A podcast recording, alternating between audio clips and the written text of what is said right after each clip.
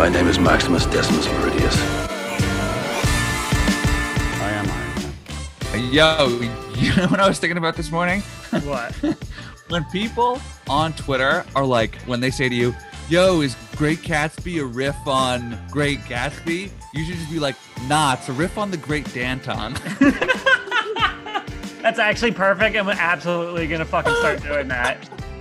I just never understand when people ask me. I'm like, what do you think? Like, really just think about it. Honestly, like, just because it's both like shitting on them, but also like a killer reference.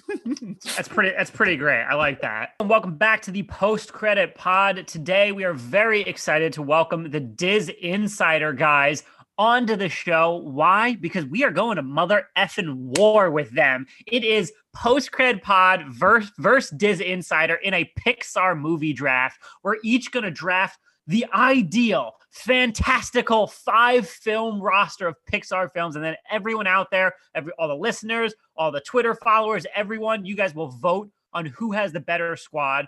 But as is usual, before we get to our main topic, we've got to hit some news, Eric. Wait a minute. First things first. Brandon, my friend, let me wish you a very happy 29th birthday. I'm an old man. 29th birthday. Wow. Thank you, sir. One more year until he's on death's door. Yeah, seriously. One more year and until I can officially start yelling at kids and their skateboards and their hoopty music. But seriously, man, happy birthday. Hope you have a solid, dope weekend. Solid content week for your birthday, so. Much appreciated, dude. And happy belated birthday to you as well. March 5th. We got the Pisces bros up in here. Right. It's that knowledge. It's that we've lived many lives. They say that the Pisces are like a culmination of all the ones that come before it, because it's at the end of the astrological calendar or something. I didn't know that. It's supposed to be like a combination of all of the ones prior. So. I don't know what the fuck my previous lives were doing, but like, couldn't they have like gone into a richer field than media? What am I doing here? All right, where are we? News time? Yeah, we got to do some news, man. First up, Marvel Studios rumored to be planning 2 separate Spider-Man franchises. So I won't lie, full transparency, I saw this trending on Twitter and just immediately scrolled by it because I thought it was, you know, some of those ridiculous, we got this covered type rumors. But apparently there might be some, I don't know. I just thought that's what it was. I didn't put in any effort. So I don't even know what the plans were for the franchises. And apparently it might be rooted a little bit more in reality. I don't know. I mean, here's why I think it makes total sense, right? Because it makes total sense. Like as soon as I heard it, I was like, oh. Big brain right there. I know. Well, dude, it's Friday. I'm notoriously slow on these mornings. As soon as I heard that, I was like, oh, of course. Like, that's brilliant. So not only do they get 2 unique Spider-Man franchises, and not only do they create the possibility for those 2 Spider-Men to overlap, but they could use these 2 Spider-Men in different Avengers franchises as well. What were the plans? I didn't even read what the plans were. So let me, essentially, like, they're going to split it up in, like, a Tom Holland Spider-Man, they're going to follow him to college, and then Miles is just going to go through his normal young Spider-Man thing, and then Jerome for Miles Morales, and then they want to have him be part of the young Avengers, which also just makes total sense. All right, so that would be cool. It came from that hashtag show. Oh, okay. So, like, definitely better than a we got this covered situation there. Cool. Yeah. So, I mean, look, again, rumor. Big time.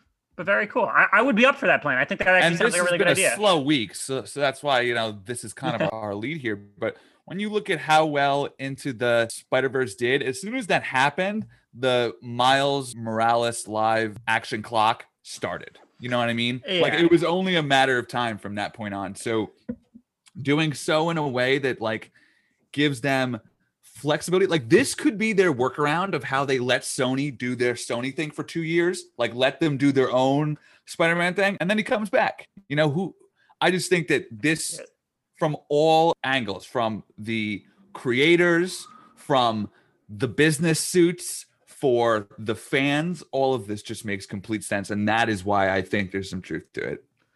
I could get behind this, and not to name drop, but I did interview Brian Tyree Henry a few years ago, and I asked, he voices Miles' dad in Into the Spider-Verse, and I asked him if he would want to reprise his role in live action, even though he's going to be in Eternals. Obviously, that takes him off the board, but he was like, "Dude, I would be stoked to reprise that." So maybe if they could figure it out, where like he's in Eternals and he's in the Sony-verse or something, I don't know, but that would be cool. Moving on, keeping with Marvel, though, earlier this week at Disney's annual shareholders meeting, they announced that Black Widow is holding firm to its May 7th theatrical-only release date.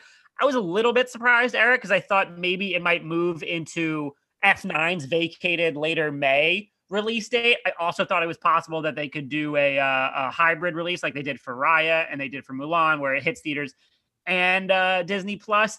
But, you know, I'm stoked that they're confident enough that we could be reopening by early May. And I don't think under even the best of circumstances, it's going to hit a billion given the environment that we're in here and domestically. But could it help rejuvenate theatrical movie going with like a pandemic best $35 million opening, something like that? Totally. So I would love to see Marvel kind of spearhead the return with a good performance given the circumstances. Now, we are so fucking back. Let's go. I mean, that is just so hype. Now, I don't want to get too woke on the pod, but last night, Biden just came out and said, like, by May 1st, all adults can get their vaccine. So, you know, Disney is all powerful. Maybe they had a little sneak preview of what the president was going to say in his speech. I don't know, you know, but the timing of that, right? Like, think about it. Like, Brandon, there's a very realistic chance that 28-year-old, or how old am I? Yeah, 28-year-old me and 29-year-old you have our shots by then. So what is stopping us from going to see it?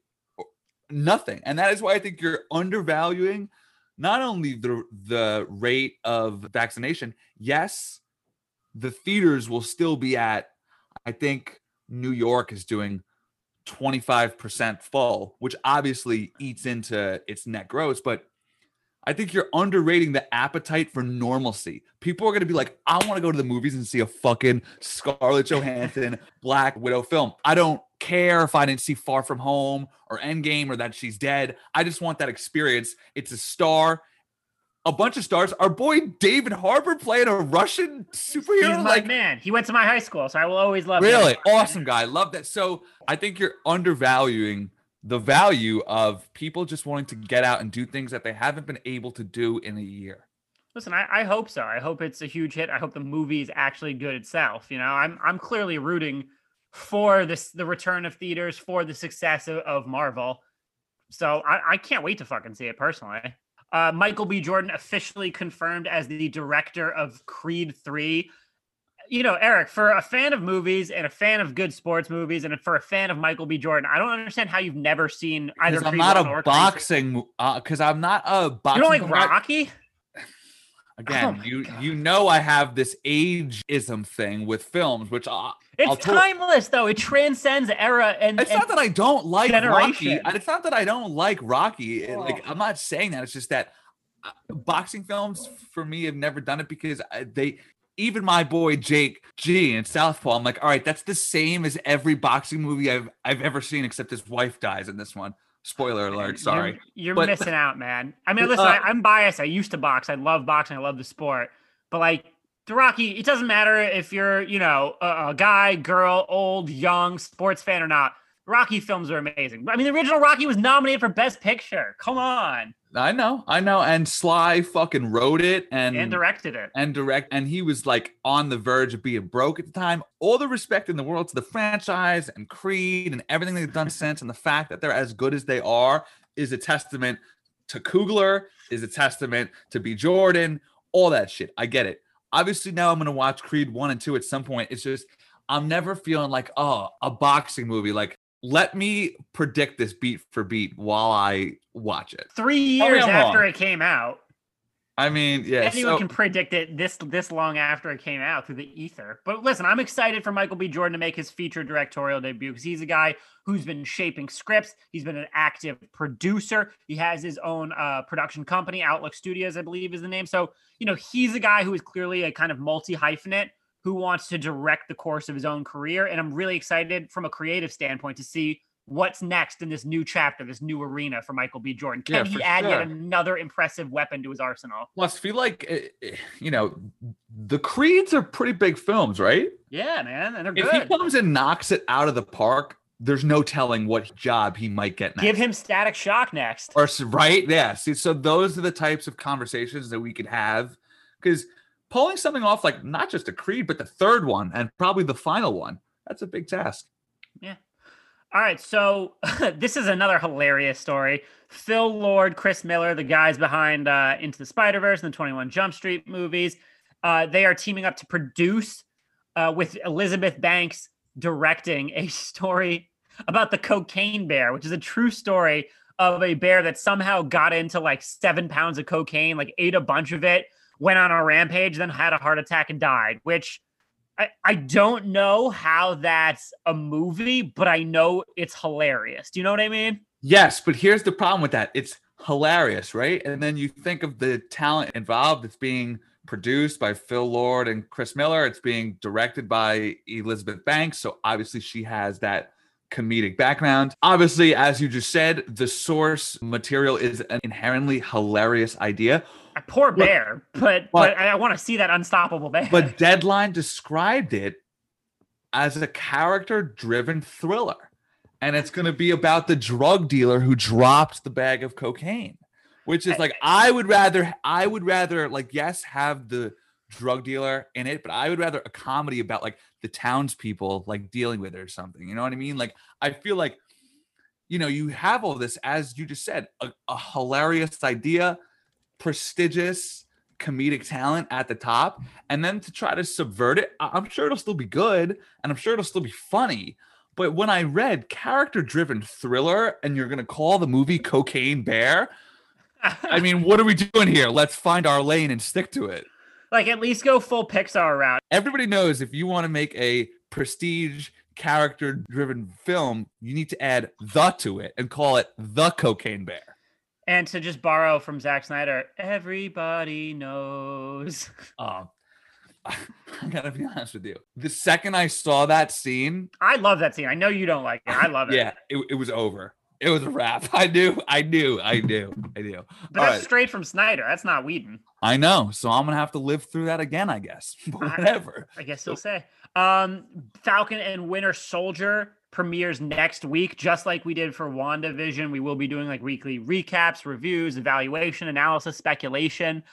Eric, do you have any big predictions or final thoughts as we roll into the next phase of Marvel's fledgling Disney Plus empire? All right, so one is sort of about the fandom itself, right? I am hoping the fandom reels itself back in after what we just went through with WandaVision. And as we talked about, are able to compartmentalize their theories and their expectations for the show. Because for while me, like I was able to engage in the WandaVision theories, and despite the fact that most, if not all of them, did not come true, I was still able to enjoy the show. So I hope everybody collectively is able to take that sort of mindset into this show and just enjoy it and stop worrying about predicting.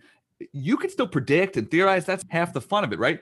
But don't light a torch if it doesn't go your way. And essentially not only give the creators unwilling shit. Dude, I watched the making of WandaVision doc this morning in the background, and the amount of work that goes into this shit is unbelievable. Yeah. So not only are you unfairly giving the creators shit because they don't treat you like a spoiled baby, but you're undercutting your own enjoyment of the show. So that's one thing that I preach, man.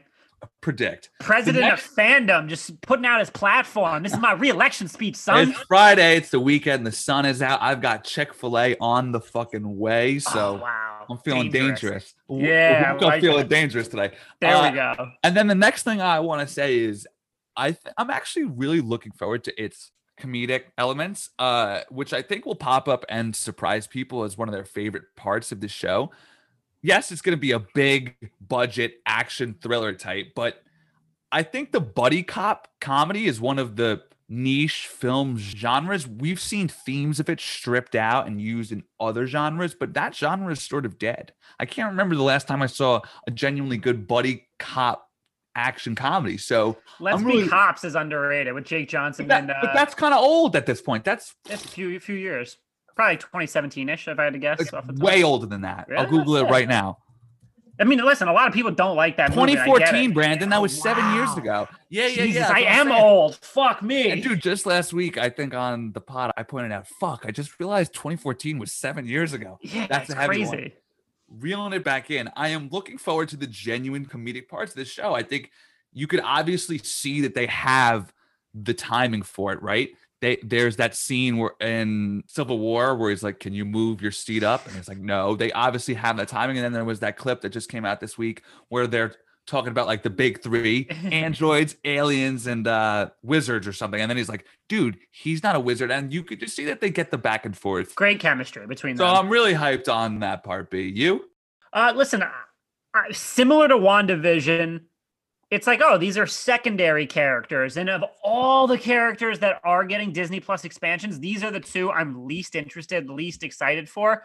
And yet after watching WandaVision transform relatively side background names into maybe my most favorite characters of all, definitely my favorite relationship and romance in all of the MCU, I'm completely on board with being totally overwhelmed in terms of my expectations and their execution. I am no longer going into this, well, you know, it's traditional, it's straightforward. I couldn't care less about Falcon or Winter Soldier. I'm now like fucking trust in Marvel even more. So yeah, right. You know that they're gonna find the way. Manager of my favorite soccer team, Liverpool, Jurgen Klopp, he says football is the most important of the least important things. And Marvel is sort of the same way, right? Like they are able to make the shit that doesn't matter. And that is their most but one of the most amazing things that they do is that their script. The MCU alone was launched with what was thought of at the time as their B-list players, right? No X-Men, no Spider-Man. They had to do with, secondary. So and they still haven't introduced most of their A-list talent. So the fact that they're going deeper in their roster of characters, but then are therefore also able to tell deeper stories because these aren't the top level godlike beings. These are more nuanced people with human characteristics. Bucky is one of the most tragic figures in the MCU, and now he's a full-blown good guy. So, I predict that, yes, there's going to be some heavy, it's going to be funny, action thriller, all that shit. But as you just said, there's going to be some scenes where it's like, damn, this shit hurts, dude. Yeah. And speaking of kind of those mythic godlike figures, Snyder Cut of Justice League does come out next week. Now, I have already seen it, so I'm going to refrain from, going too deep. Anyone interested, I have a piece coming out Monday, noon Eastern time on Observer, observer.com. You can check out my deeper thoughts there. Eric, as someone who has not yet seen it, but will be watching it soon, what are your thoughts? As somebody who's not yet seen it, Brandon. You're watching it tonight. I know. I'm busting your balls. Yes, I am hopefully getting it either tonight or tomorrow. I said to you in a text that the one thing I wish is I hope that Nightmare Superman tears Joker's fucking head off. That's kind of the one thing that I hope happens. So I kind of have a spiel on this one, and it sort of goes back to my childhood. Like, I remember being a kid when I didn't like the food that my mom and dad would give me, and I would bitch about it. And I think I told this on the pod during the draft, so I'll just say it quick now. My mom, I remember being taught by my mom to put things in perspective. And as we've been saying on this show for a long time, the Justice League bar that needs to be cleared is so low that this film is going to do that.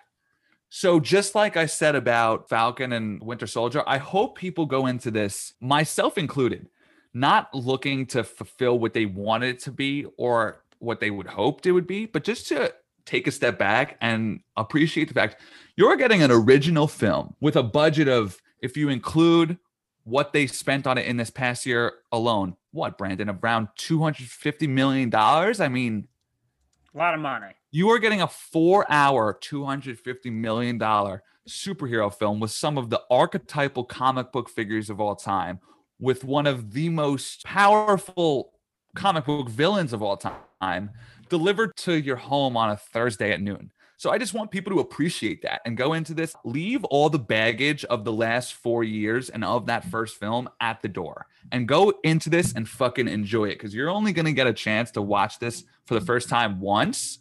And, you know, again, as I just said about that coach, these are some of the most important, least important things. Entertainment and enjoying yourself is one of those. All right, let's go to our quick hitters. Kiersey Clemons has rejoined The Flash. I'm not going to lie. I didn't even know she was out as Iris West. It's been a whole train wreck, clusterfuck. I mean, this film has been, right? But now she's locked in and loaded. Filming starts next month, but with Supergirl and the two Batmans and... There's a lot going on.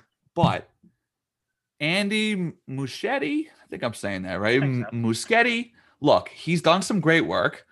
He is, you know, the feat that he pulled off with it being as good as it was, and sort of out of nowhere is amazing. And I also think that, and yes, I'm probably reading too much into it, but that video of him telling Sasha Callie that she got the role, just his sort of general vibe, I was like, you know what? I trust this dude.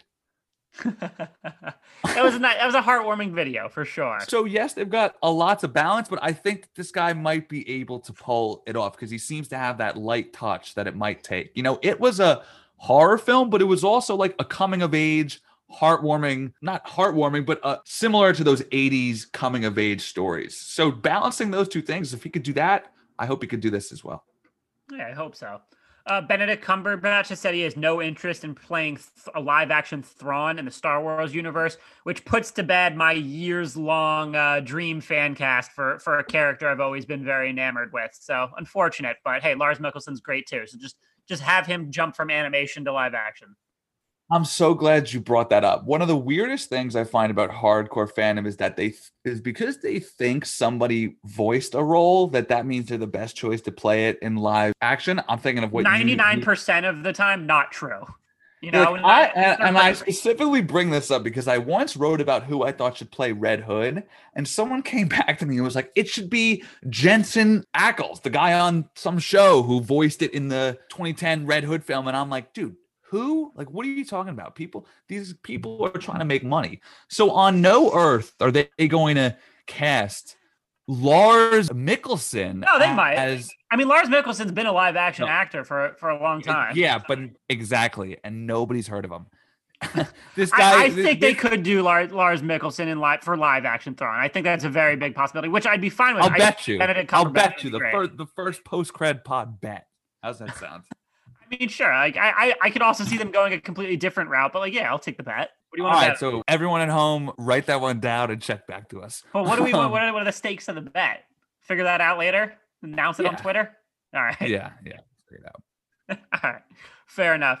The final season of Better Call Saul begins production soon. One of the best dramas on television over the last several years. If you're not watching, start watching. That's all I gotta say. Yeah. Yep. That's it. She-Hulk and Moon Knight start filming in a few weeks. I mean, we are unabashed Moon Knight lovers here because of Oscar Isaac and everything. So super excited for that. Also excited for She-Hulk because apparently Charlie Cox's Matt Murdock may show up. That's on the rumor sphere. Wow, I like that, dude. That'd be fantastic. And but this could be a case where I'm wrong, right? Like he would be somebody that I would think Marvel would want to recast, you know, but guess not. I think of all the Netflix Marvel things, he did. I guess if he's playing a bit role, then it's not a big deal. I mean, listen, he's also rumored to potentially pop up in Spider-Man 3. I feel like he's somebody that you could build a film around, you know? I think keep him in Wilson, Vincent D'Onofrio as Wilson Fisk and, trash everything else. Yeah. The Boys spinoff nears a series order at Amazon as Jazz Sinclair from The Chilling Adventures of Sabrina and Lizzie Broadway from Here and Now have been cast in lead roles in the series. It takes place basically at a college exclusive for superheroes. Listen, The Boys has become Amazon's flagship series, so more power to them. Good luck expanding the franchise. Josh Holloway, who Lost fans know as Sawyer, will be starring in J.J. Abrams' upcoming series Duster.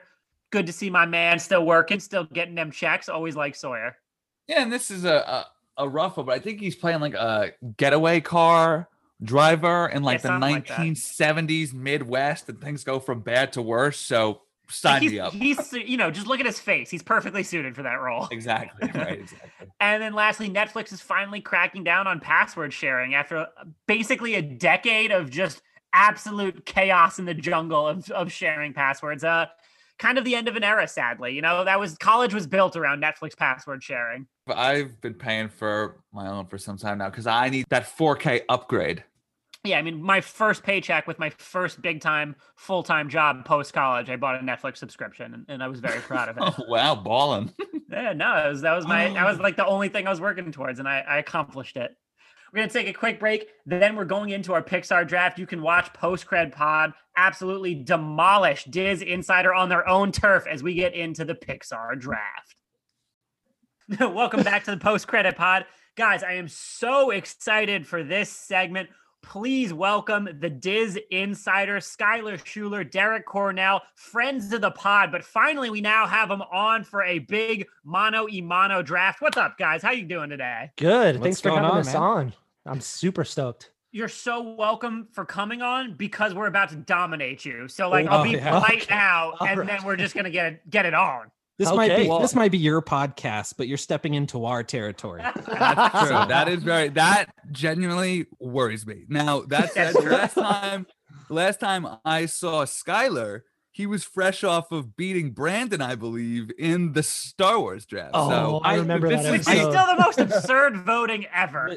Listen, this is the current belt holder returning to the show because that's the last draft we did, I think. So yeah. This is big. I will say this: we speak very highly of Brandon on this on our show, the Diz Insider show. Yeah, everybody still asks about you too. Like, when is Brandon coming back on? And people have started to ask when Eric's coming on. But I saw a draft that you guys did called the comic book movie draft. No, it's a superhero draft. Okay, and I just watched Eric dominate Brandon. No disrespect. I love you, Brandon, but so we're both kind of scared. I got to win. Your team's got to win. So that's why I point out that while your Disney knowledge scares me, I'm like a shark drafter. Like, I don't so much approach the films, but more so the drafting strategy and what I think you're going to take and how we could build the best team around that. So I'm not going to reveal my tricks yet. I just want y'all to know we've done our research. Oh, good. Skylar gave me a taste of how you operate, Eric. And he said that you're a draft genius. So we're going to see. So we'll see. So guys, he's a guru. I'm not going to lie. Now, before we get into it, anyone listening who doesn't know, Diz Insider, one of the best outlets for all things Disney. That's animation. That's Star Wars, Lucasfilm. That's Marvel, everything. You guys got to check them out. Twitter, Instagram. And for anyone who doesn't know, who hasn't tuned into our previous drafts, we are going one by one. So as the guest, the Diz Insider will make their first pick. They'll say their little blurb, their argument as to why that is their first pick. If we have any vehement disagreements, we will disagree, and then we will make our pick, and then vice versa. So it's just a nice little back and forth. We get to have a little open table debate. I'm so excited. Here we go. Do you guys do like fantasy sports? Yeah, I play football every year. So like same vibe kind of, right? Like it brings that sort of there is something about drafting and just wanting to squash people that gets me hyped. So. I will tell you right now, I come in last every year because I am the worst drafter. So I'm glad I have him. Listen, I'm a great fantasy football drafter, but clearly this is not fantasy football. This is even more intense. Exactly. Yeah, this is stuff we all know, the four of us. So yes. Makes it a little more fun. All right, guys, so if you want to take it away and announce your first pick to the world, we will commence the Diz Insider versus Post-Cred Pod Pixar movie draft. Bing, bing, bing. Are we happy with that first pick, my friend? Yeah, I think we're going to go with this one. All right, so Pixar, this was a tough draft. You look at Pixar, and they are the epitome of animation. Heavy hitters. Disney animation has continued to be the standard, but Pixar has really kind of stood its as the animation king, with Sony Pictures Animation Studios kind of coming right there, Illumination and DreamWorks right on hot on its tail. We're taking the best Pixar movie, and it's not even an original. We're taking Toy Story 2. And here's why. Here's why. He's stealing Woody. What? Somebody do something! Woody was kidnapped. Woody once risked his life to save me. I couldn't call myself his friend if I were willing to do the same. No, hold on. Let me just say first, Brandon, I forgot that Skyler is a left field drafter. He did this to you last time. He's doing it again. That's and true. I completely fucking forgot about it. Full on curveballs, left and right. Listen. Wow. Toy Story 2 does everything the first film did, but better. It introduces us to even more characters from the first film that stood the test of time, have become staples within the Walt Disney Company, and characters that fans gravitate to. When you look at characters like Jesse, Stinky Pete, Bullseye, you look at the live action introduction of, or not live action, but the introduction of Zurg as a character. Yeah. And Zurg is, you know, vehemently buzzes Darth Vader. And you get a Star Wars tease within that movie. You get ultimately one of the best villains from Stinky Pete, which becomes an ultimate twist on in the film itself. Is it's funny. It's sad. It's got one of the saddest sequences within Pixar, but that's not saying too much considering Woody, that's what they do. Woody getting, you know, separated. Yeah. And then, and then you look at Jesse's backstory. It's funny. It's touching. It's heartwarming. It's the gold standard for Pixar that just shows them not only can we do originals, but we can do sequels and make the originals better. Now, one more second. If I'm wrong. Oh, yeah, please. Boom. It's on. Well played. Good partnership. Convince me. I believe this is their third movie, right? Fourth. What's third then? Bugs Life, Toy Story. Oh, you mean at that? I thought you meant in the franchise. You mean at this point? Pixar. Yeah. Oh, correct. No, you're correct. Yeah, at this point. My first notes here are like a concession speech. Oh, yeah. I have a concession speech here about WALL-E. Those are my first notes because I had assumed that is the consensus first pick, but you going the Toy Story route and not even the OG, which I think has credit unto itself for being the OG, right? Like, like it's the reason why a rookie card sells for so much more. And I also think Toy Story 3 has become like hipster pick for the films I agree. Franchise's best film. Exactly. So I still love Toy Story 3. So you going Toy Story 2? Oh, yeah.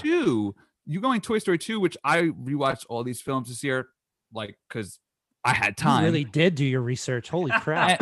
No, sorry. The draft guru. Not just take the credit, Eric. Just psych him out and take the credit. I was like, yeah, that's not credit. That is not credit. I did not crush all of these in 2021 since our new world was born. Point being is the Zurg Darth stuff as a kid went over my head. So like getting that for the first time now was enjoyable as hell. So solid pick. It has thrown this draft off the rails immediately. Yeah, which right off the bat, because we were coming in expecting a zig, you zagged.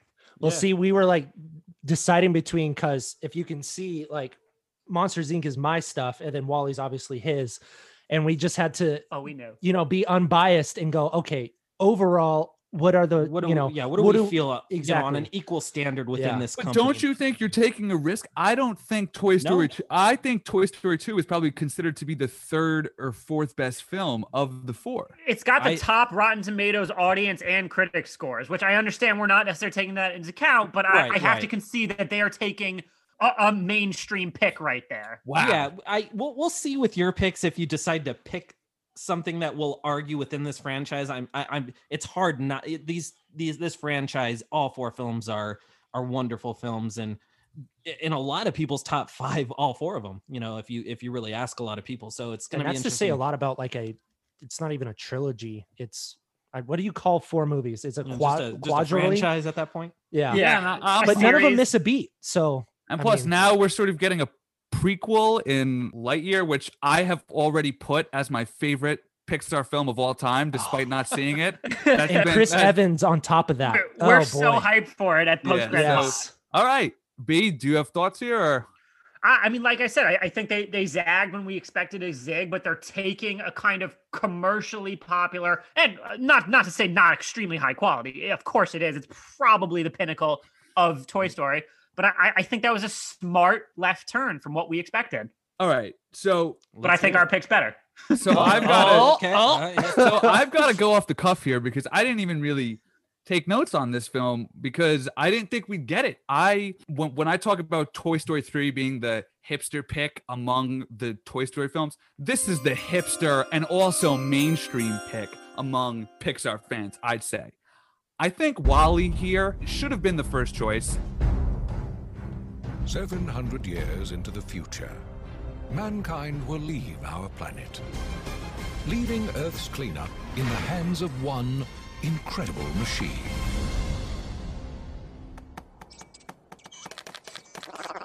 His name is WALL-E. After all these years, he's developed one little glitch. A personality. And I think it can be explained in the fact that if you showed that in 100 years, would it be more relevant then than it is now? And how many movies, let alone Pixar films, can you say that about? You take that and add in what amounts to, at the time was their boldest move, a silent love story. I mean, that's what this is. This is a sci-fi silent love story. And you get, and even to this day, look, Soul, and I think we're going to continue to see, not only because they're being more inclusive in the types of stories they tell, but just because the world is growing so much, we're going to see more types of Souls where they're really pushing the boundary. But even counting Soul, I think WALL-E still remains their most daring attempt, and the fact that they stuck the landing to the extent that they did, and seeing how it's aged since it comes out and how we're well on our way to becoming those people that they told us we would. Exactly. Yeah, that's true. You know, it's pathetic. This movie to me is, and I'm so stoked that I get to talk about it as my pick, because I don't even look at this as like one of my favorite Pixar films. I look at this as one of my favorite films of my lifetime. So thank you for that. Now listen, that's the risk we take. You know, we take the best Pixar film in Toy Story 2, which gives you the second best Pixar film in WALL-E.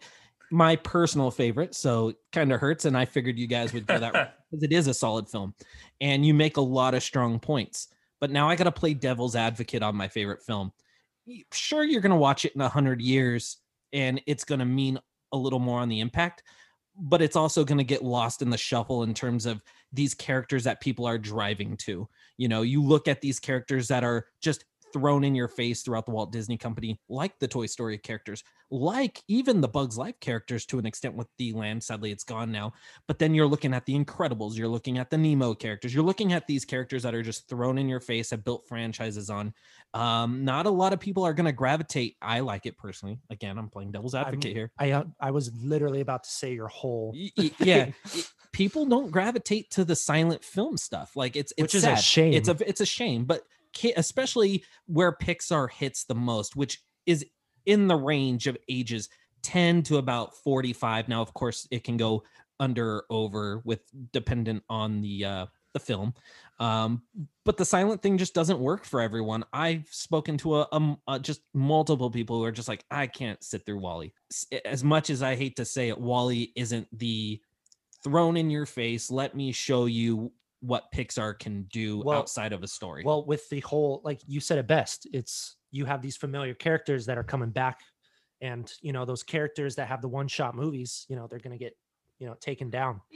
I understand that, and I think you make a good point as to where do our hearts ultimately lie. It's with these familiar characters, but I think the reason WALL-E endures is echoing a lot of what Eric said. If you look at the AFI Top 100 and those films that are chosen to be put into a vault of Congress, you know, to literally survive an apocalypse in real life, I think Toy Story 2 is wonderful. And yet WALL-E is a much more daring cinematic adventure that breaks off into new sci-fi ground for Pixar, is a silent film, and is somehow able to make you care about, you know, anthropomorphized, I'm butchering the pronunciation, but no.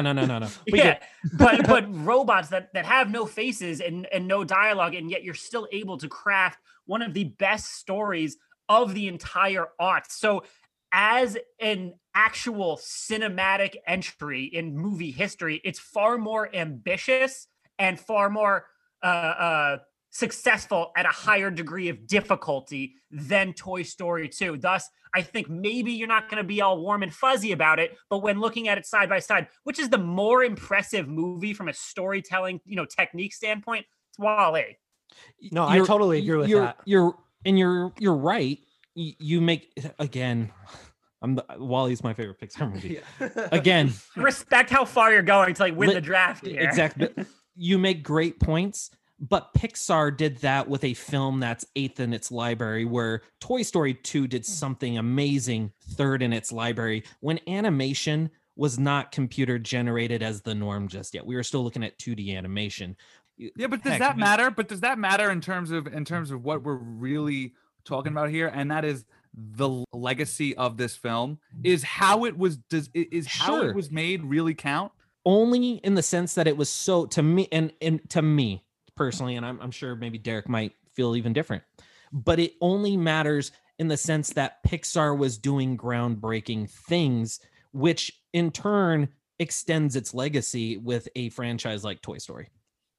But I think you make good points. Trust me. I think that comes into aspect a little bit, but I see where Eric's going. I'm going to have to wash my I want to just make a point for arguing WALL-E. Right, it's not a fun job. Just to loop back to my first point about how it will carry more weight as time goes on. I'm not talking about like the tangible viewing experience. I'm talking about its themes and what. Yeah, I agree. It's trying to tell us. Yeah. Oh, we agree. We think it's bad now. Could only imagine 20 years from now how WALL-E looks like the Snyder cut Nightmare World. It does. So they were you're preaching to the choir here. I'm pretty stoked to sit on a chair and watch TV and be lethargic and fat all day, though. I'm not. Of course.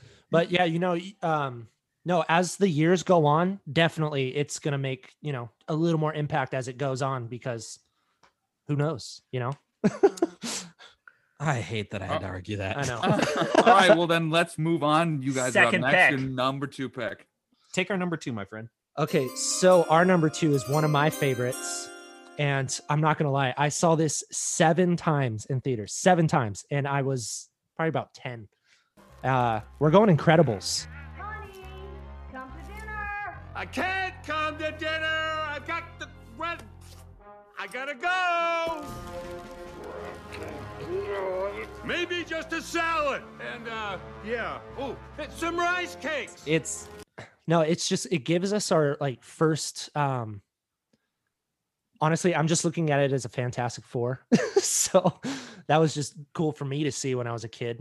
Just a full group, like a whole family of superheroes. Yeah, when we look at superhero movies, this was what 2004 when Incredibles came out. This was at the kind of uprising of a couple years after the Spider-Man films and the first couple X-Men films. You look at that and you see, okay, you see an origin story and you see these X-Men films, but you never seen a superhero film that dives into what it takes on their personal lives. So Pixar found a way to show such emotion in terms of depression and what working life does to a man when they can't do what they love. And I think we've all experienced that, and that's something Incredibles does really well. And the fact that we get this sense of aspect where it's not people don't always want a superhero. All of them eventually died off, or people were against them, so they had to go into hiding. Like you didn't see that in a superhero. You wanted the superhero to get his powers, fight, and then you have your main villain, and then the movie's over. This takes it to where these guys were superheroes, and then they started a family. It kind of changes the whole outline of what a superhero movie is. I just can't argue against Incredibles. It's in my top 5 Pixar. It was one I was definitely pushing for as we did draft prep. Listen, I say it's a mix of nostalgic golden era Americana with modernized suburban flight monotony. And I basically said, imagine if American Beauty and the Fantastic Four had a kid-friendly baby. That's what I kind of get out of it. And I think guys' points too, yeah. I also think this marked a turning point for Pixar, where they actively began aging up their content a bit. You think about pre-Incredibles, Toy Story 1, A Bug's Life, Toy Story 2, Monsters Inc., Finding Nemo. From there, Pixar infused a bit more complexity, a bit more nuance into their movies. And that's not to say that the pre-2004 lineup was lacking, but I certainly think this is a conscious effort to perhaps broaden the demographic appeal and the kind of thematic depth And so I'm arguing for your pick right now. I love Incredibles. Well, and now let me pose a counterpoint. You guys are very clearly going for brands and brand names, and I wouldn't say what are considered to be their higher quality of films. Are you sellouts? That is a great question. Yeah. That's the question. Yeah, this draft has been too cutesy. We run a Disney site, dude. It's hard not to be sellouts when we've been doing this for like 7 years, you know. You just get to know the projects back and forth, and you know, you get, and then you shill for it, as the kids would say on Twitter. Do you feel like was that a plan that you had going into this? We talked about this for weeks, months, for weeks. Like we started talking about it when we were supposed to be on the podcast the first time, and then, you know, stuff got in the way, and then we convened last week, and we're like, oh no, our list is still pretty solid. Let's diverging on two paths here, because I would say our list. Let's not give away our strategy just yet. I will say this since it's already happened. You took our number two, so we had to shift, and that is the skill of the draft. It's about value. It's bastards. About value. So with that said, I'm gonna let my man B take our next pick. Hey, go! An excellent move by Eric. With our second pick, the post-cred pod is going with Inside Out. I'm joy. This is sadness. That's anger. This is disgust. And that's fear. Ah, look out! Come on, group hug. You too, anger. Go. Don't touch me.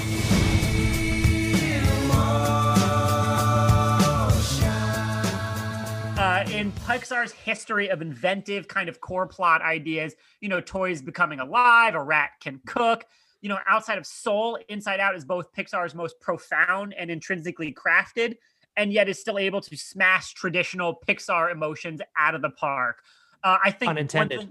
Yeah, there you go. I think one thing I really love about it is that it does not talk down to children. On the contrary, it elevates kids of all ages as individuals with thoughts and feelings and opinions that deserve to be taken seriously. You know, age does not guarantee wisdom, and we are all entitled to feel our feelings regardless of situation, age, whatever.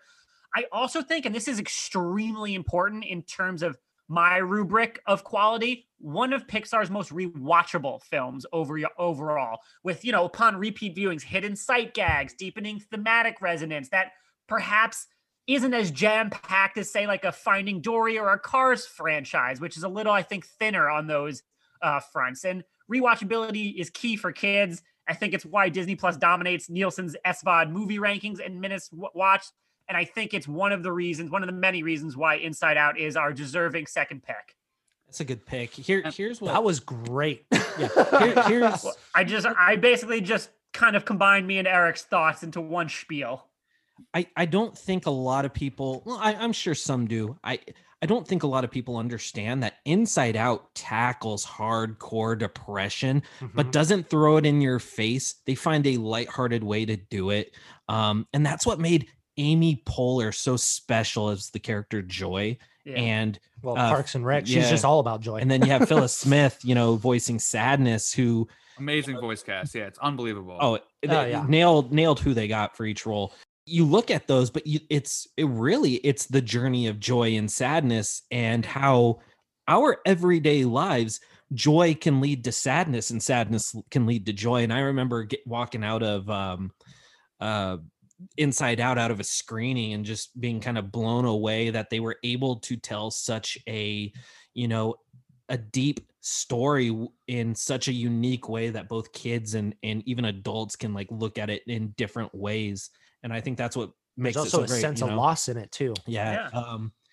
Hard to argue Inside Out because it's such a vehemently different Pixar film. Like, let me chime into why I thought that we should take this pick. And again, this is sort of why the draft is not so much about what you think are the best, is can you build the best team? And we see you guys going for brand names, and I would argue that post like that sort of Cars sequel, post WALL-E haze that they were in for a few years, like I would say the last decade of their films, Inside Out is perhaps their marquee film in terms of brand names, in terms of, I'm pretty sure it won the Academy Award. So I think it fulfills uniquely both branding status in terms of being a big name and as B said, like an incredibly intricate, in-depth, complex, emotional film. Hey, it's hard to argue with that. Yeah, again, Inside Out's a good one. Inside Out was on our list, so don't worry, we're shifting here.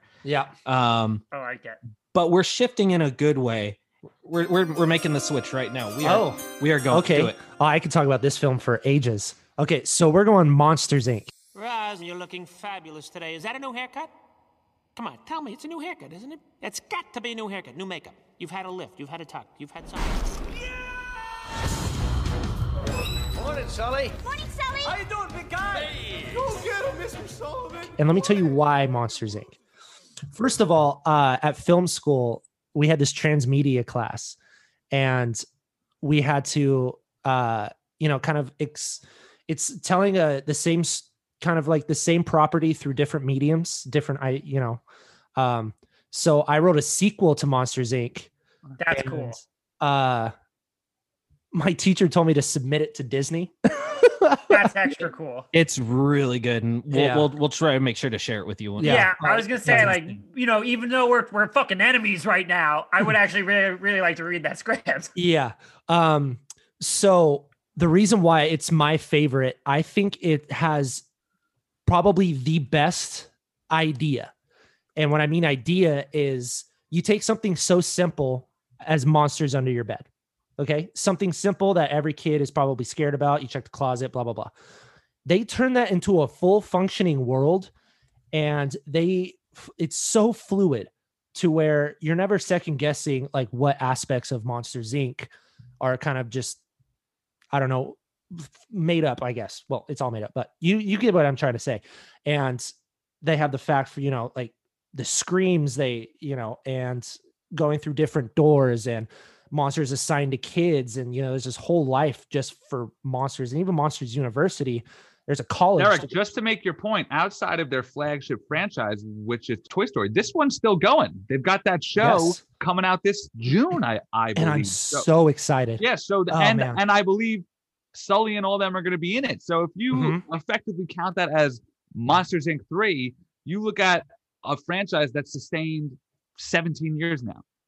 That's what I think is so special about it, how it has lasted this long. Yeah. But it's really hard for me to find another Pixar movie with a better idea than Monsters, Inc. And that's just me. And it's what's really cool is when you really think about it as a film to the monsters, we are the humans under the bed in the closet. Like we are the aliens and monsters to them. Mm-hmm. And that's just such a unique idea. And they get freaked out by them.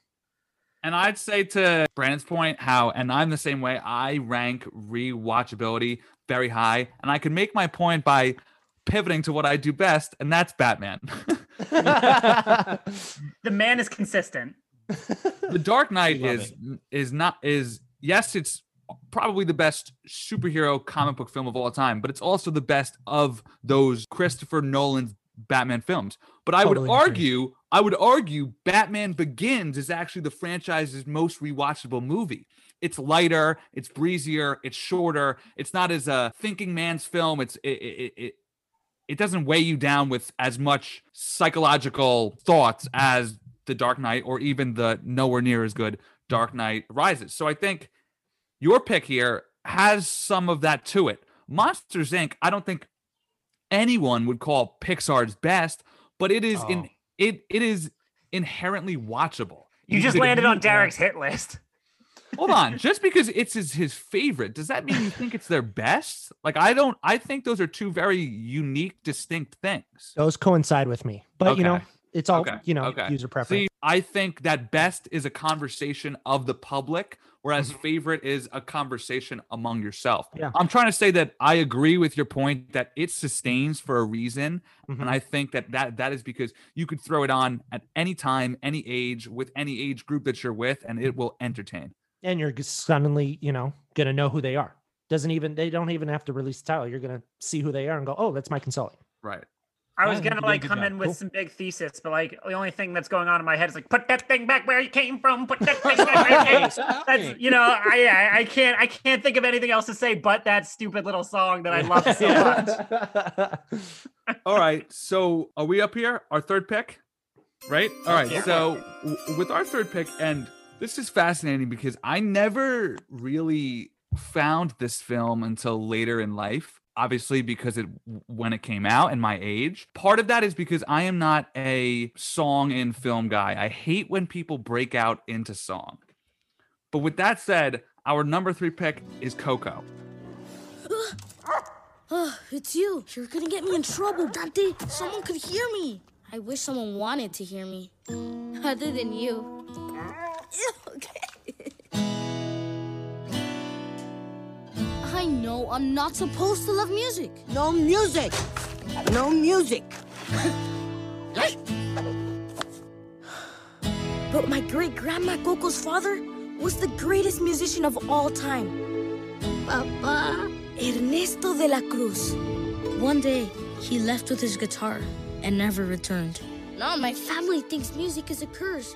Great-great-grandfather? Because that is a good pick. A really good pick. Son of a bitch. Because let's talk about what these films are, right? These are animated. And I would say that this is Pixar's most, you know, outside of the great Before and Soul, I would say that this is maybe their most visually striking, unique, gorgeously animated film. That Land of the Dead with just the endless colors is just beautiful to look at.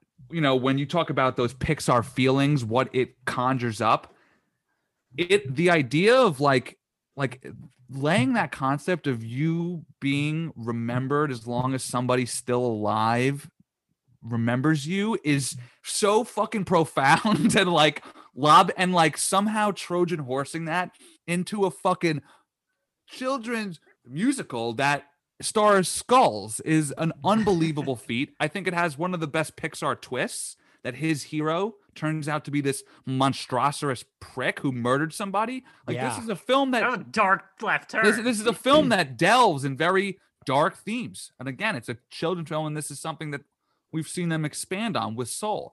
You know, as I've said, I don't like when they break out into song and films, but if you're not deeply moved by that ending where he returns to, you know, his home and he sings to his grandma and she remembers her father. I mean, all of that stuff is, I think that stuff is more devastating to adults than kids. I would reckon that if you put 50 adults and their kids in those rooms, the adults would be the one crying. And that's why I think that you're sort of going for brands, whereas we're sort of going for quality of film. And not there's no one right or wrong way. I don't think anyone would confuse Coco for one of Pixar's top 5 most famous. But if you look at it as a movie in terms of what you're seeing, what you're hearing, and what you're feeling, it's as pound for pound as strong as they have. And I'd just like to add to that, you know, I hate when people are like, you're such an SJW. I think that's such a stupid term. You know what intrigues and compels and excites me as a white guy from suburbia? Learning about different cultures and seeing people that I don't recognize or am not, you know, familiar with in terms of my upbringing and my culture. So learning about, you know, Dia de los Muertos, and I apologize if I'm butchering that. Dios de los Muertos. Thank you. Yes, that's exactly what I mean. You even rolled the R a little bit there. These Cali boys. I worked at a Mexican restaurant for 8 years. I picked it up. Right. Yeah. See, so learning about different cultures and the way different families value different things. That's interesting to me because we're finally branching out into completely different territory in Pixar, and Coco was the first non-white lead, so I love that. Yeah. Wow. And what's funny is Coco was actually going to be one of our picks. And the reason why is I'm pretty sure it was our next pick. Yeah. So, to go on with your point, Eric, is there are some films that really hit us and tell these deeper meaning stories that we were going to go for. So we're having to zag when you guys are the ones really zagging on us. And here's why, just really quick to kind of make your point on Coco, is I have a close friend, close family friend, and his mom is suffering from Alzheimer's. She's in her early 70s. That's tough. He's in his late 30s, and she does not remember who he is when she's standing right in front of him. But he has this bear that when he pushes this bear's hand, it's him when he was 12 years old singing his mama's song. Oh, and beautiful. When he plays that bear, his mom, who has been suffering from this sad disease for 5 years, ultimately clicks with her somehow, some way, after listening to this stuffed teddy bear that the man standing in front of her is now her son. And for some reason, when I watch Coco, that final scene, she's suffering from Alzheimer's or dementia or whatever it is, yeah. But there's little moments in, with family and your loved ones that just clicks, and Coco did that such an amazing way. That's why I was going to pick Coco next. And yeah. I just wanted to kind of give you a little props on that one, because that's a great pick. And that's why amazing. It's wild what they're doing, right? It's like, and that's why I think it's important to discuss why it doesn't. I don't think it matters the technology behind that are going in to make these films. That's why I don't think your Toy Story 2 film is valid, because when somebody sees that as time goes on, they're not going to think about the CGI that's gone into that. They're just going to worry about wiping their eyes because they're absolutely leveled exactly. by the story they've just seen. And I think that is Pixar. And because it is animated, it is therefore somewhat ageless. Yes, animation will improve. But generally, especially now that we're in the era of computers, it'll remain timeless. So films like Coco that end like that with that sort of gut punch, you can't beat it. Yeah, yeah. Y'all are up next on that note. Fourth pick. All right. Yeah. Now you take this one. I took the last two. Sure. So here's why we're going to take this one. I think when we watch Pixar films, we like journeys. Like we watch these for journeys. We watch them because we love the comedy. We love the emotion, things we. You guys are not about to take fucking Onward, are you? Hang on. Listen. We connect to these funny characters. We connect to these characters that are unstable even, and they make them work for, families of all ages. Like you look at these characters in Finding Nemo. All right, Dory, let's go over this one more time. We know your memory's not the best. Yep, can't remember diddly. I know. Can't remember squat. That's right. Diddly squat. Diddly squat. Now, up, Dory, over here. Now listen to me. We need to ask for directions. Uh-huh. Directions. You gotta be low key. Low key. Because fish in this part of the reef, very skittish. Skittish. All right? You got that? Uh-huh. You're sure? Yeah. You don't remember a word, do you? Nope. Nothing in my noggin. Okay. Here's and when, the opening movie, you're thinking. Already experiencing loss. Yeah, I was 13 when that movie came out. I sat in there and I'm like, oh, cool. It's I barely remember the trailer. I believe the teaser trailer was just Dory, if I'm not mistaken. So they didn't give you too much. That's what was the beautiful thing about trailers back in the day, especially these Pixar ones. They used to be very secretive with their trailers. So you go and sit in this movie and you're seeing this husband and wife clownfish, and you think they're so in love, and you're about to go on this journey, and they have so many kids, and you're going to see the deep blue sea, and you're going to go on this journey. And what happens? You see a barracuda, and it's the creepiest silence I'd ever heard. It took sound, and the way they made sound in the water, you could just hear the water just gently brushing, and all, something bad's going to happen. And, she goes to save the kids. You think the dad's going to survive. Nope. The mother ends up dying, and one kid survives, and it's a kid and by kid, it's a fish, obviously. I'm saying kids. Thank you for that detail. Yeah, I'm sorry. No, but it proves how emotionally anchored you are. Cause, for sure. I totally agree. I could not agree more. So it's telling us this story about basically a child with a disability. I was just about to say that, like a birth defect. Yeah. And it's a single father. We all know those single fathers, even single mothers. Yeah. Hello. Pixar did such and you can even make an argument. It was the first time they dealt with tragedy in a Pixar film. And as this movie starts to flush out twice too. Yeah. As this movie starts to flush out kidnapping. Oh, it's crazy. Yeah. As the movie starts to flush out, it's a journey about everything a parent can do to save their child. And on this journey, you meet new friends. You're risking your life to save someone. And I think that's such a beautiful thing to tell. And for Pixar to tell that with these characters, like with fish, they do this with all their movies. You guys were just, talking about, WALL-E, and they were talking about it with robots instead of humans. It's crazy. It's like Finding Nemo is basically, you know, fish taken. That's what that is. It's fish taken.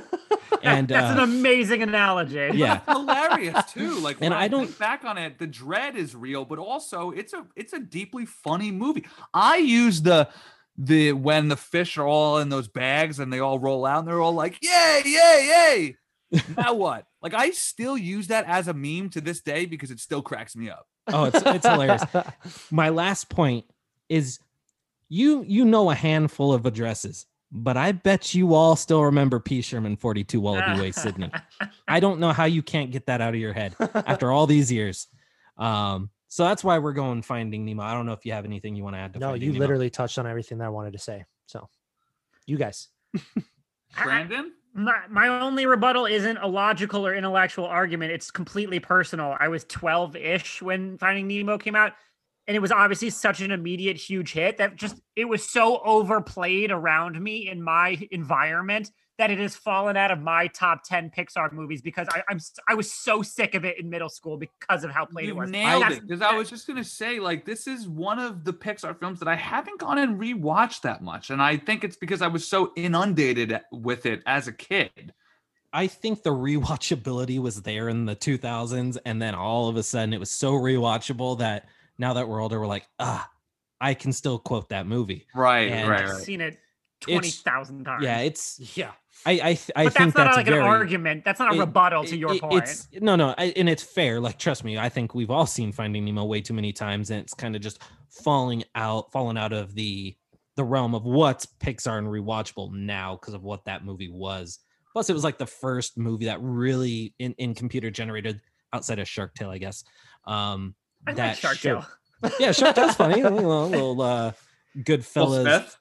A lot of whitefish can't do it. Yeah. I like that. Martin Scorsese's shark with his eyebrows. Oh, cracks me up. Yeah, exactly. You know, it had its charm. Yeah, I think you make a valid little argument there. I can't disagree with that.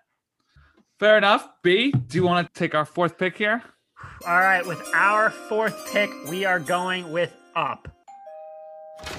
Good afternoon. Are you in need of any assistance today, sir? No. I could help you cross the street. No. I could help you cross your yard. No. I could help you cross your... No. Ow. Oh, now God, I just told Derek we're taking up next. God damn it.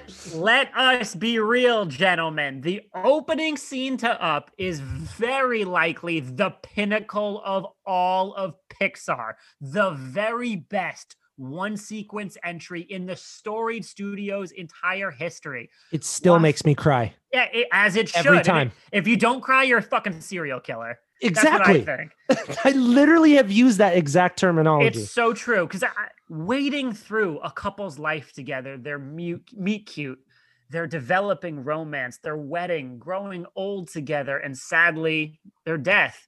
It provides a snapshot of everything that makes us human, their love, their hopes, their dreams, their everyday reality. It is an undeniably beautiful scene that elicits tears from every conceivable demographic. And I know people say, understandably so, it peaks in that first scene. It does. But when you're peaking and coming down from like an A+ to an A, I can accept that drop and that decline. Oh, it's not that dramatic. The rest of the movie more than carries itself well enough to be an all-time Pixar entry.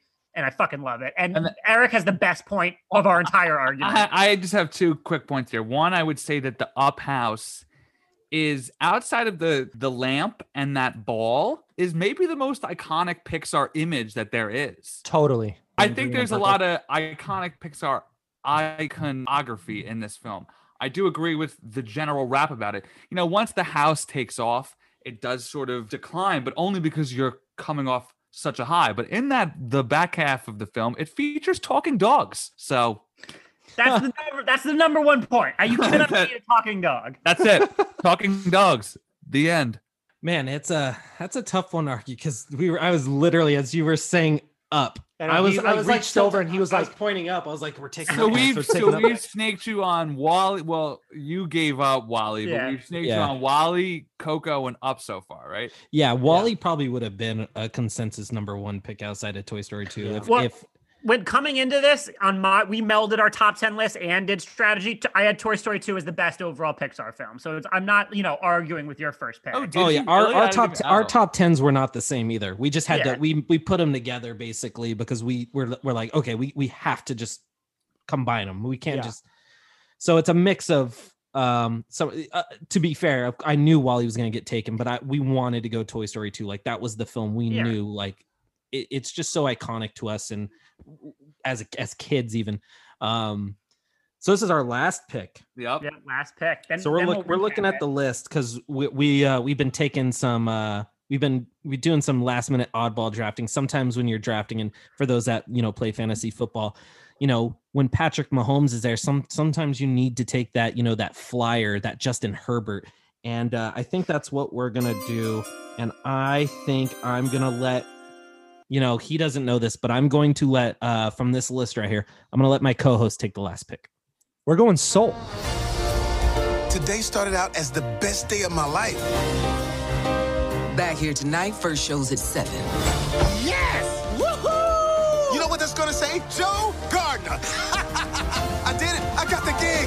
Ah! And it seems all of our picks seem to have this consensus of like handling death. And, trying to make it normal and not something, scary that you're like, oh God, one day it's going to happen. Like what's going to happen. It gives you like a sense of calmness, I guess. And with Soul, I'm sure we all have been there where, you have this passion and you can't really, you're trying your hardest to do it. And, just like, I forget his first name. Joe. And he doesn't really get to experience that. And he goes through this whole time warp, switches places with a cat. That still makes me which was a curveball I did not see coming. Like I did not see that either. Before that, you're like, all right, I'm digging this vibe, but where is this actually going? And then that sort of, to be fair though, while I enjoy that, I think that's where it takes a turn into like traditional Pixar fare where I think the end of the means was worth it. Like I think the gut punch here absolutely hits, but that was when it sort of took that shift from, whoa, this is experimental, mind expanding shit to, all right, now we're back in a traditional kids film. Right. And I agree with that aspect. Do you have anything to say? I would say I see what you're saying there, but it still finds a way to tell a deeper meaning. Like, there's so many beautiful scenes when Joe is a cat and he is watching in the the leaves. Exactly. That's a great point. I was going to say, the barbershop. He's such an awe that 22 and his body is asking questions that makes this guy feel better and not talk about, the barbershop scene is probably one of the best scenes in that movie. I think the hospital scene's my favorite. The hospital scene's great.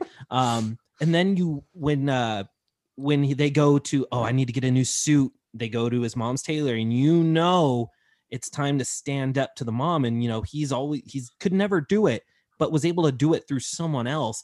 And he's just so in awe of someone just living life to the fullest and looking at it from the outside view of this is, it's him, but it's not him. And he's looking at it from a third person. Well, it is the definition. My mom, when I grew up, and I remember, like, let's say you would complain about the food that your mom and dad gave you, right? Like, I don't want to eat green beans or some shit. Oh, macaroni, macaroni, and boiled hot dogs.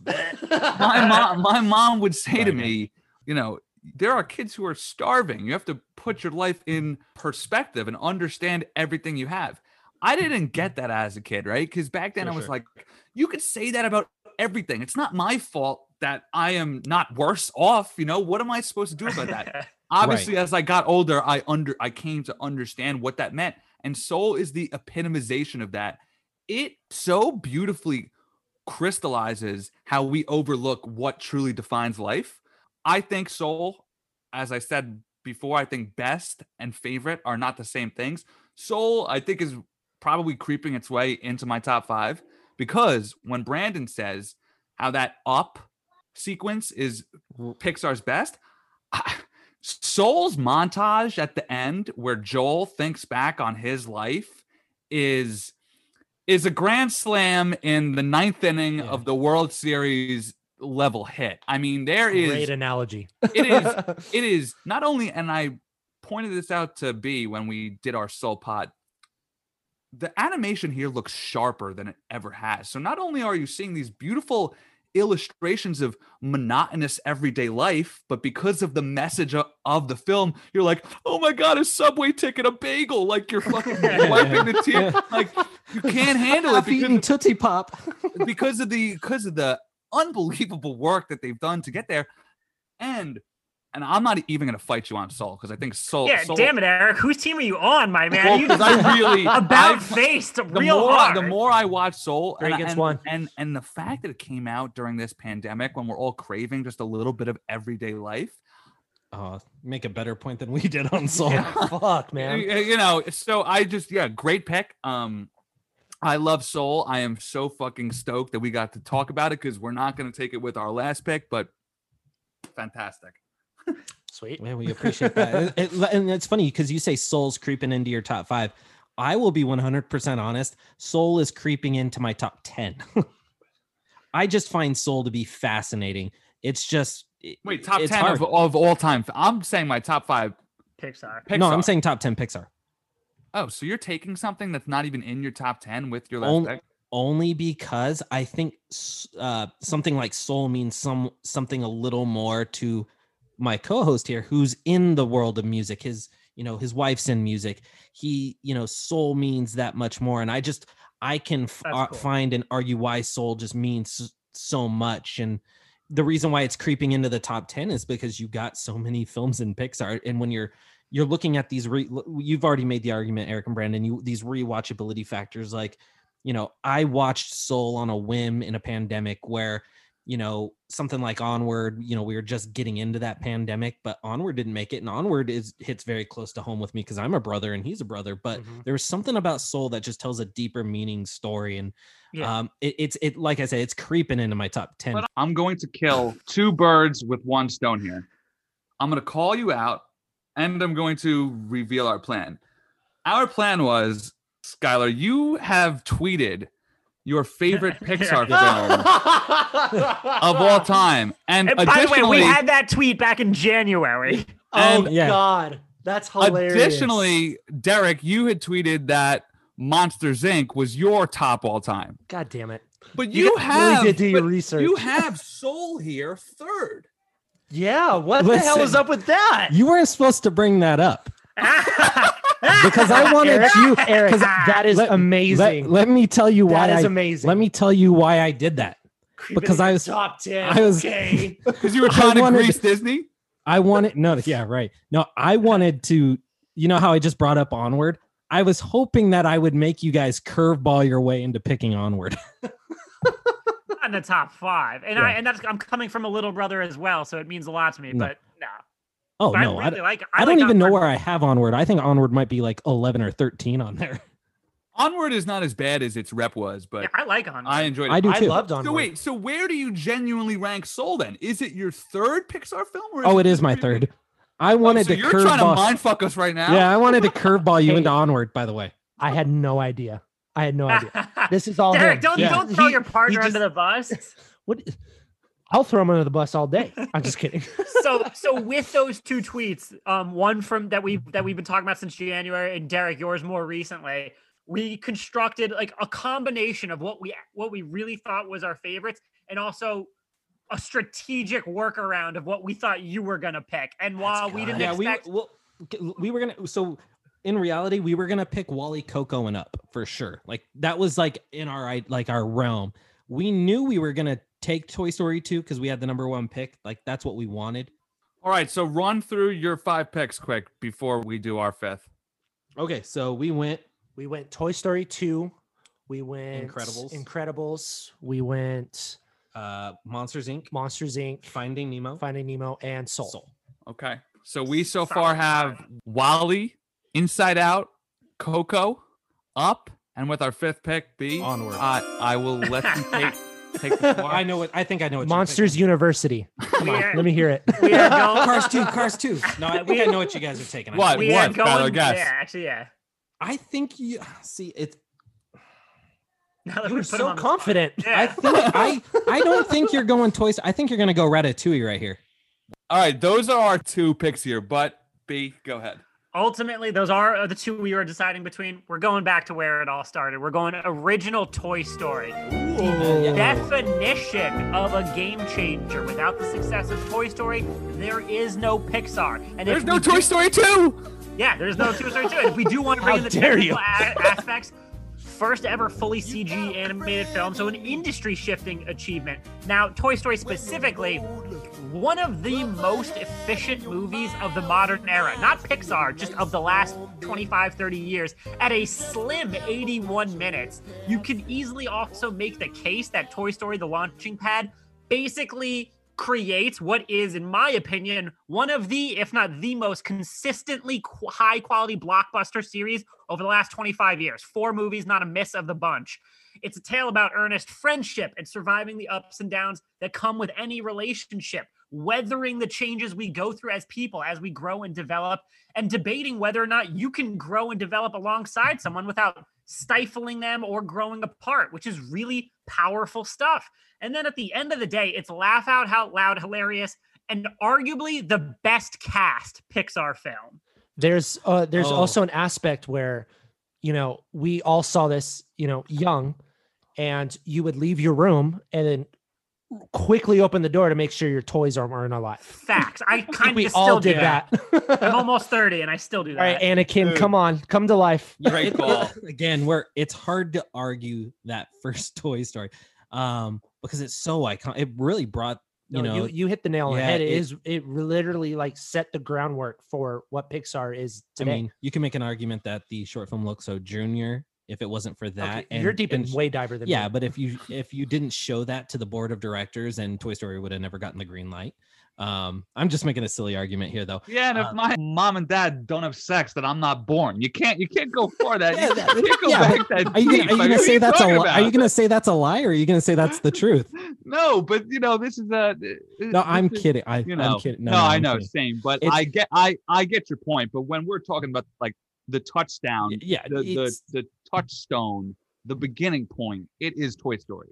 It's 81 minutes. I don't know how they did that in 81 minutes. I have had phone calls that accomplished less. More time. Yeah. I've had work meetings that went for 2 hours and we got nothing done. Oh, my wife was in a 4-hour meeting today, and that's heinous. I totally feel you. That's a fucking war crime. It's a Toy Story is a great way to kind of close it out. It's where it all began, literally. Right. That's the draft. I mean, that's it. There was a world where here's how far sliding door worlds we went. If you took WALL-E up, we were going to go Ratatouille next. Interesting. Yeah. I like Ratatouille a lot. That is how, because you have that in your top 5. So our game plan was we went because we only could based on that tweet, right? And you have, I believe, 2 Toy Story films in your top 5. Yes, I believe. That's why I'm so glad I didn't post my Letterbox. And it's not Toy Story. No, Derek, I looked you up. You don't have a Pixar ranking. That's on purpose. Okay. Okay. I'm just kidding. Man. I haven't done it yet. He was expunging his whole timeline in preparation for the draft. So what we figured is we were willing to let you take your top 3. Your top 3 picks, we were willing to let you have WALL-E, Toy Story 3, and Soul. Boom, boom, boom. Toy Story 2 and Incredibles. No. I'm saying based on your tweet. Based on how we looked at it, we were willing to let you have those 3, and I was going to cut you off at 4 and like pick around you. It couldn't be all on me because his number 1 and my number 1 are so drastically different that we had to shuffle ours. Of course, so of course. But my number 1 has not changed in almost 20 years. Yeah, so I do respect that. So what we did was kind of just based on average position, and Toy Story 2 based on average position for us moved it up. Yeah. Smart. So that's why WALL-E dropped to 2 because we just did not. We were not going to take our favorites. It was the first one we agreed upon. Like, okay, like this is our number 1. Yeah. Listen, again, I agree. I think Toy Story 2 is probably the best feature in Pixar. So I understand that as a one, but we combined, you know, what our opinions were with strategy. Yeah. We thought about strategy and then we're like, no, let's just fight over what we think should be in our top five. So we fought amongst ourselves. So it was Diz Insider versus Diz Insider before being. It took a whole 81 minutes for us to get our top 10. All right, let's just recap one more time before we close out the show here. We took with our top five, WALL-E, Inside Out, Coco, Up, and Toy Story 1. Strong. You guys, go ahead. We'll see. We took first Toy Story 2, then it was Incredibles, then Monsters Inc., Finding Nemo, and Soul. And you guys listening have to vote on which you think is the better top five roster, which is the strongest team of Pixar films. Come on, Disney, let's go. Come on. Let me be 100% honest. It would be so hard, even with WALL-E there. Like if I was looking at mine and yours and ours, I would very, very much have a hard time picking between the two, by the way. Like, I think it depends on what you want from these films, right? Like I am most impressed when they knock me out. That's what I like most about this brand. Mm-hmm. I think me and Eric were aligned and this is no shots at these movies, but I think Eric and I were both aligned that Finding Nemo and probably Monsters Inc. weren't in either of our like must-have category, you know? Yeah. So that helped in terms of like, all right, concede those. Yeah. Well, also like just speaking of Monsters Inc. again, you know, it all comes from personal preference. Yeah, I love Monsters. It's in my top 10. You cannot sit here and say that's one of the best ideas that Pixar's ever come up with. I love Monsters Inc. Like, okay. I think I have it at 7 mine, but like we were willing to let a couple of those go because neither of us were like must have, which I think freed us up to be a little bit more flexible since we would have done what we were willing to give up. I think what is going to define this draft is if the public agrees with your choice to give up WALL-E at first pick.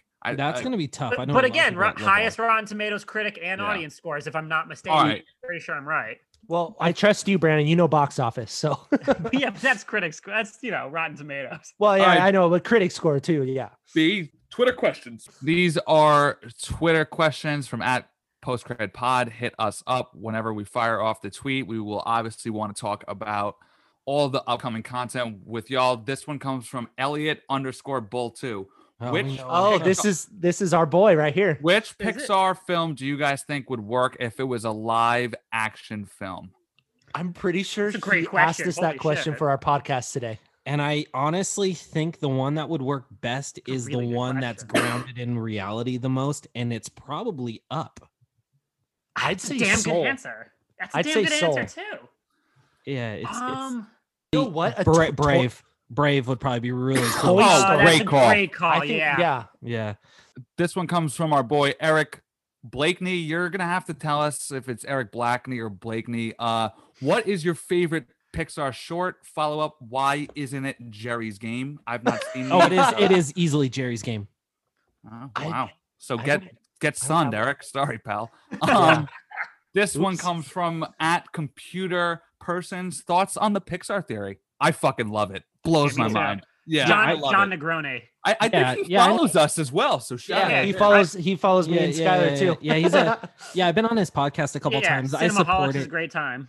He makes such a great argument. It gets harder and harder as these new films come out because you got to retool the theory. Dude, I first saw that in college, and I had my fucking skull peeled back, man. I was absolutely mind blown.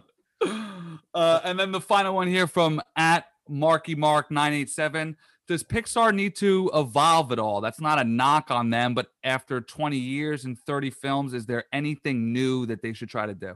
I think they're on the right track. I think they're taking these topics of, you know, something that's hard to deal with and, you know, something that you would never expect and putting that out and making their own thing. So I think they're on the climb, not, you know, going downhill, because every single one of these in the past at least 5 years have been hits. I mean, there was that point with sequels, but really to quickly touch on this, like the last, you know, going into the next 5-6 years, you know, you look at it, Coco, Soul, Onward, Turning Red. Lightyear.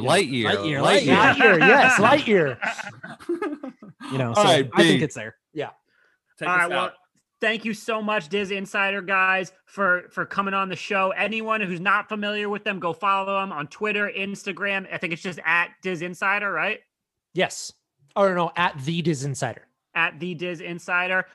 Please leave us a review on Apple Podcasts. Yes, Spotify, that's the most important thing of all. Fuck all these stupid kids shit. Leave us a review. Please leave a review for these guys. These guys are the shit. I appreciate that. And over the next, 10 to 15 days, Postcard Pod will be tackling the season premiere of Falcon and Winter Soldier and Zack Snyder's Justice League. So stay tuned for that. And awesome. we have got plenty of Disney stuff coming up this spring, so I'm sure we will talk to y'all. Also, we're gonna bring you. We'll talk details, but you guys are gonna be coming on our podcast too. Now we're cooking. Yeah. All right, boys. Brandon's been there once, and we had a great time. So we gotta bring you on. My name is Maximus Decimus Meridius.